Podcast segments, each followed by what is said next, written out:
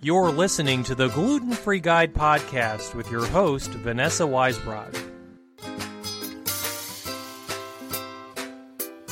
Welcome to the Gluten Free Guide podcast. I'm Vanessa Weisbrod coming to you from the Celiac Disease Program at Children's National Hospital. And I want to start out by saying a big thank you and welcome to all of our dedicated listeners. And a huge thank you to the Global Autoimmune Institute for their ongoing support to make this podcast possible. Today, we're going to talk about the recent Celiac Disease Symposium at Columbia University's Celiac Disease Center. This biennial event hosts two forums, one scientific and one clinical, and brings together researchers, physicians, patients, parents, and nutritionists from around the world. It's an amazing time to come together to learn, see old friends, and make some new ones. Unfortunately, this year, because of the coronavirus, the conference had a last minute shift, and only the speakers were able to gather in New York City. Thankfully, the organizers, Dr. Peter Green and his team, were able to set up a web based service so that the attendees could tune in via live stream and still partake in the incredible sharing of knowledge. Since I know that many of our listeners were not able to attend, today we're going to do a recap of the conference on the podcast and talk about some of the big topics with one of our favorite guests, Dr. Jocelyn Silvester from Boston Children's Hospital. Welcome, Dr. Silvester. Thank you. It's great to be with you today. So, I want to start out by talking about lessons learned from the vaccine trials. For quite some time, you know, we've heard that there's this vaccine for celiac disease that's coming. During the conference, Dr. Anderson gave another fascinating lecture about what went wrong with the trial and what researchers learned from the Nexvax vaccine trials. Can you tell our listeners a little bit about this, what we learned, and why a vaccine for celiac didn't come to be?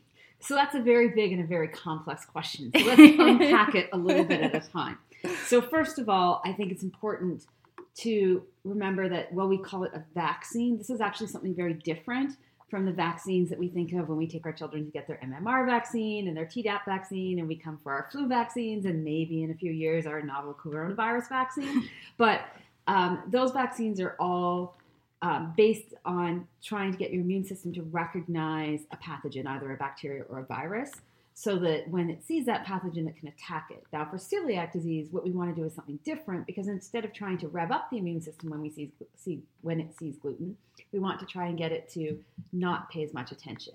And so this trial, what was called a vaccine trial, was actually more like if you think about immunotherapy, if somebody has an allergy to wasps. And so the idea was to give a tiny bit of gluten regularly, and this was actually several times a week, to see whether or not almost like tickling the immune system with that small amount of gluten and presenting it in a particular way would help dampen the response if somebody was actually exposed to gluten.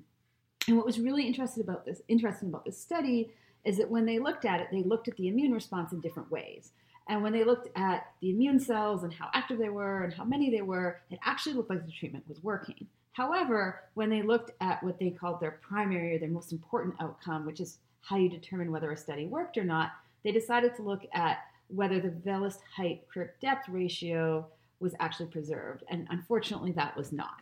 So, for our listeners who don't understand the villus height versus crypt, can you decode what that means for them? Absolutely. So, if you look at your hand and spread your fingers up, you can see that there's fingers and spaces between the fingers. If you imagine that the distance between your hand and your first knuckle is the crypt, and then the next two fingers, that's the villus in celiac disease, what happens is that the, that villus gets shorter and the crypt gets longer when it's sick. And so when you're healthy, you have tall villi and short crypts.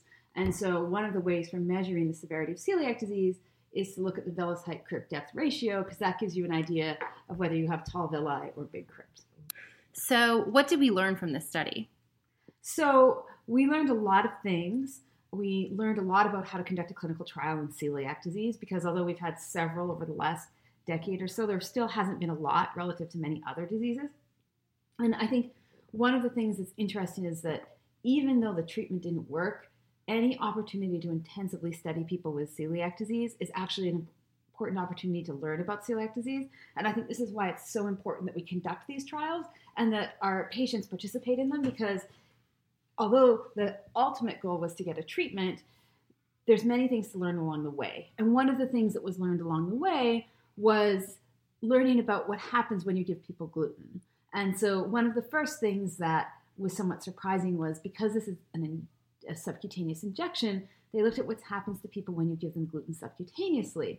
And so at the very beginning of this process, it was noted, it was noted that if you inject gluten into the skin, people got the same reaction of vomiting, headache, nausea that they would get if they had gluten by eating it, which is very interesting finding that makes immunologic sense, but isn't necessarily how we had thought about celiac disease. So I think that's a good example of something we've learned from this trial.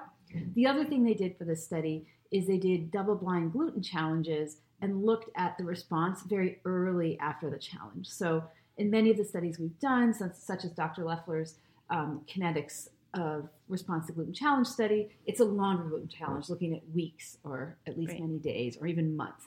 And so, what happens in the very first hours after gluten exposure is different than what happens after you've been exposed to gluten regularly for many days or weeks. So, and so, what they found was that, as many patients will tell me, they reacted to gluten very quickly after consuming it. And the most consistent symptoms when patients got gluten were actually nausea and vomiting, uh, at least in the very early aftermath of getting the gluten. So within hours, when patients got gluten, if they had symptoms, it was typically nausea and vomiting and not diarrhea. That's really interesting since I, it feels as though we most often hear of people reacting many, many hours later, sometimes even the next morning, and diarrhea being the most common thing. Does this mean that maybe we're not so clear about knowing when we have a gluten exposure? Well, I think there's lots of reasons that people aren't clear about whether or not they've had a gluten exposure, but I also think it probably has to do with the fact that there's many different things happening in the body when one is exposed to gluten. And so the first thing that happens is that those cells that are already there that recognize gluten get activated and they spit out a lot of chemicals called cytokines. And it's actually one particular cytokine called IL 2 or interleukin 2, which is actually most closely correlated to vomiting. And so this is very interesting because it means we can actually show that we give somebody gluten, it causes an immune reaction that releases a particular cytokine, and then this cytokine causes a specific symptom, which is vomiting. And simply learning that is very helpful because that happens within hours of giving people one dose of gluten, which is very different than giving people gluten for days and days and then looking to see what happens to their intestine. Got it. So I want to go back to you talking about injecting gluten into people because I, I feel the Twitterverse coming at me as soon as we post this podcast. Talk to us about the difference between injecting gluten into us subcutaneously versus using lotion that may contain gluten or touching gluten. So that's a good point, and it's very different. So most people don't inject gluten, and it's not something that we routinely do even in medicine. So, although there's many injectable medications, things like vaccines and a lot of the biologics that are injectable don't contain gluten. So, really, this was specifically for this trial that people were injecting gluten. And the difference between injecting gluten and rubbing gluten on your skin is that it's going deeper and it's going in a higher dose, and it doesn't have a chance as much of a chance to be processed. So, it remains true that we would not expect you to have symptoms if you have gluten on your skin. Now, of course, if you put if that's your hands and your hands touch your mouth and you ingest the gluten, that's another story. Great. So, one of the other things Dr. Anderson talked about was that as they did repeat biopsies on these patients with celiac disease, they rarely showed completely healed, healed villi, even though they'd been on the gluten-free diet for quite some time. Does this reinforce, um, you know, one of the points that you made during your talk about the doggy bag study and what others talked about, that the gluten-free diet is not sufficient to treat celiac disease and that we really do need something better? It's an interesting question, and I think that as a field, we're moving in the direction of recognizing that a gluten free diet is not free of gluten and that most people who are striving very hard to eliminate all gluten are in fact probably getting small small as in milligrams not grams which is what dr anderson used in his gluten challenge study uh, for the Nexvax vaccine um, on a relatively frequent basis. It is still an open question though whether there's something biologic that some people won't heal. It's striking that the older patients are, it seems like the less likely and the longer it might take them to heal, suggesting that maybe there's a biologic process and it's not simply related to gluten exposure. Great. So, before we switch topics um, from drug development, I want to talk a little bit about the other drugs that were talked about during the conference and what they mean for any everyday life. Were any of these drugs something that would actually allow a person with celiac to go out and eat regular pizza or a croissant? So I think there was some very interesting data uh, presented by my colleague, Dr. Ciarán Kelly from Beth Israel in Boston. And he's been working with a company called COUR, which um, has a, another injectable form of gluten, but this is different from the Nexvax in a couple ways. First of all, instead of injecting into the skin, it's injected directly into the bloodstream. Second of all, it's actually not raw gluten that's put in, it's gluten that's been packaged in a negatively charged particle. And interestingly enough, these particles are actually made out of a material that's used to surface joints. So we know it's safe to give this material to people. Um, and so Dr. Kelly presented results of a study, which was really the first study. Um, so phase one and phase two. And as I'm sure your listeners are familiar, phase one is the first stage of testing a drug in people. And typically that's done in healthy volunteers. Now, what was really interesting about this particular phase one study is that they skipped the phase of doing healthy volunteers because they were able to make a successful argument to the FDA, which regulates the drug development process, that it doesn't make sense to test a drug to affect your response to gluten in healthy volunteers because that's really not relevant. And so the phase one trial was actually done in people with celiac disease, which is exciting because that accelerates the process to learn. And what the phase one study is about is about starting with a small dose and giving that to a few people, and then giving a larger dose and giving that to a few people to try and figure out what are the side effects, is this safe for people? And so it's really a tremendous service to the celiac community to volunteer for these studies because these studies are usually done in handfuls of people. So we really have no idea what's going to happen. And it is quite anxiety provoking. I can tell you, as somebody who actually participated in this trial as an investigator, to be there with the patient and administer the drug and really not know what's going to happen. Now, what's interesting about this particular product is that, as you mentioned, is this something that would let me eat a croissant? And so it's actually similar to the Nexvax vaccine, trying to induce immune tolerance. And so, because it's not stimulating the immune system, it's actually trying to dampen things down. Um, it is, at least from the data that Dr. Kelly presented, relatively well tolerated. And so the drug has been given to less than 40 people uh, but the results were promising. And what they looked for in this trial was after giving two doses of the drug and then having a two week gluten challenge, what, what were the immune cells, the T cells that are reactive in celiac disease that are in the blood, were these still simulated by the same in the same way um, in the laboratory when you expose them to gluten? And it was quite clear that the drug had an effect on these cells, which is exciting because it suggests that the same thing would happen in the body. They also did biopsies, but the study wasn't powered to show whether or not the biopsy um, damage from gluten was actually prevented.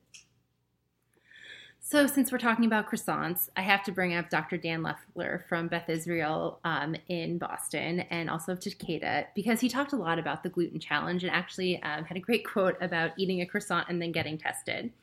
So, there's often a lot of hesitation from people who have already been on a gluten free diet to eat gluten again for a long period of time, sometimes 8 to 12 weeks, to get tested for celiac disease.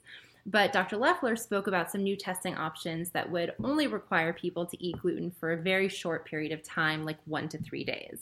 What are these tests, and what would the requirements be for the gluten challenge? So I think it's important to emphasize that these are tests that are only available on a research basis and are not available clinically, and quite possibly may never be available clinically. Um, but it's an interesting thing to think about. Is there a more efficient and more reliable way to diagnose celiac disease because we all know that biopsy findings can be patchy and there's some inter-observer variability and it depends how the biopsies are processed.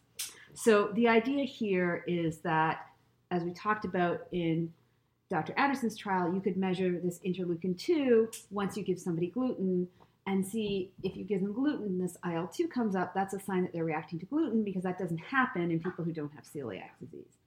The other thing is that this IL 2 is coming from T cells, and there's now some tests to find these gluten reactive T cells in the blood. And so, if you can find these T cells and you can find that they're activated after you're exposed to gluten, then that would suggest that most likely perhaps this person has celiac disease. The advantage of this is that you're looking directly mechanistically at an immune reaction, you can see these responses after one, maybe three days of gluten exposure. You don't have to undergo a biopsy at all. So there's many advantages to this. But it's really important to stress that this is, at this point, is more of a thought than something that's really been tested, evaluated, or anywhere close to being available. So let's switch gears from more sciency type things and let's talk about wheat fields. So one of my favorite talks was from Richard Goodman from the University of Nebraska, who talked about the structure of wheat. And what I found so fascinating about his talk was his description of how complex wheat and gluten actually are. So, you know, I've always thought of it as just something very basic that we use in bread, but in fact, it's actually many, many proteins in wheat, rye, and barley. So, I'm curious what are these different proteins, and do the different structures affect people with celiac disease differently? So, I think that's an excellent question, and I think it's something that we often take for granted when we're talking about gluten is that gluten is really not just one thing, it's a name for a group of things. And so gluten is a protein and it's made by plants because plants go through periods where there's lots of energy and lots of resources and they go through drought. And so when they go through these periods where they have extra energy, just like people store fat, plants store protein as gluten. So wheat stores protein as gluten, and how this is stored is actually determined genetically. And because of how wheat was bred historically, wheat is different from humans in that there's actually many, many different chromosomes, and there's many variety of wheat, varieties of wheat which have varieties of multiple chromosomes. And so gluten actually is very variable among wheat species, and also depending on the protein available, different glutens may be made in a different season or in a different place. Could is it possible that somebody could eat wheat and have a different reaction than they would if they ate rye or barley? So I think the best answer I can give you is we don't really know. Definitely, we know that there's certain strings of protein in gluten that are what are recognized by the immune system. And so, if a strain of wheat has more of those, one might suspect it might one might have more of a reaction because there's more stimulation, but that really is speculative and hasn't been tested. So, the last topic I want to jump into is talking about gluten detection in food. And you and I have been very involved in testing of food samples recently. So, um, Jennifer Voyksner from ImmunogenX gave a great talk about the science behind gluten detection, um, mostly talking about the differences between the ELISA test that we all know very well and comparing it to mass spectrometry. So, can you tell our listeners a little bit about mass, mass spectrometry and how it differs from the ELISA test that food manufacturers have grown to consider the gold standard? So, mass spectrometry and ELISA are two ways to detect proteins. As we mentioned before, gluten is a protein. And so, ELISA uses antibodies. So, just like TTG is an antibody, you can get antibodies that recognize gluten, just like the old antigliadin antibodies we used to use. Um, and so, in an ELISA test, an antibody is used to detect the gluten. And, the sense, and there's limits to that test based on the sensitivity of the antibody. Also, antibodies need to rec- need certain fragments of gluten in order to recognize them. So, in order to really tell that gluten is there, since you have many different sequences of gluten, you would need to have many antibodies.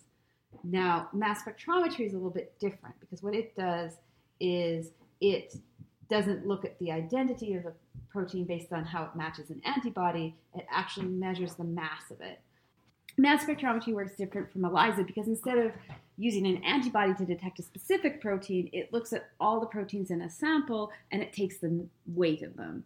And because proteins are strings of amino acids and each amino acid has a specific mass, if you have several in a row, then you can tell from that mass what the sequence of amino acids is.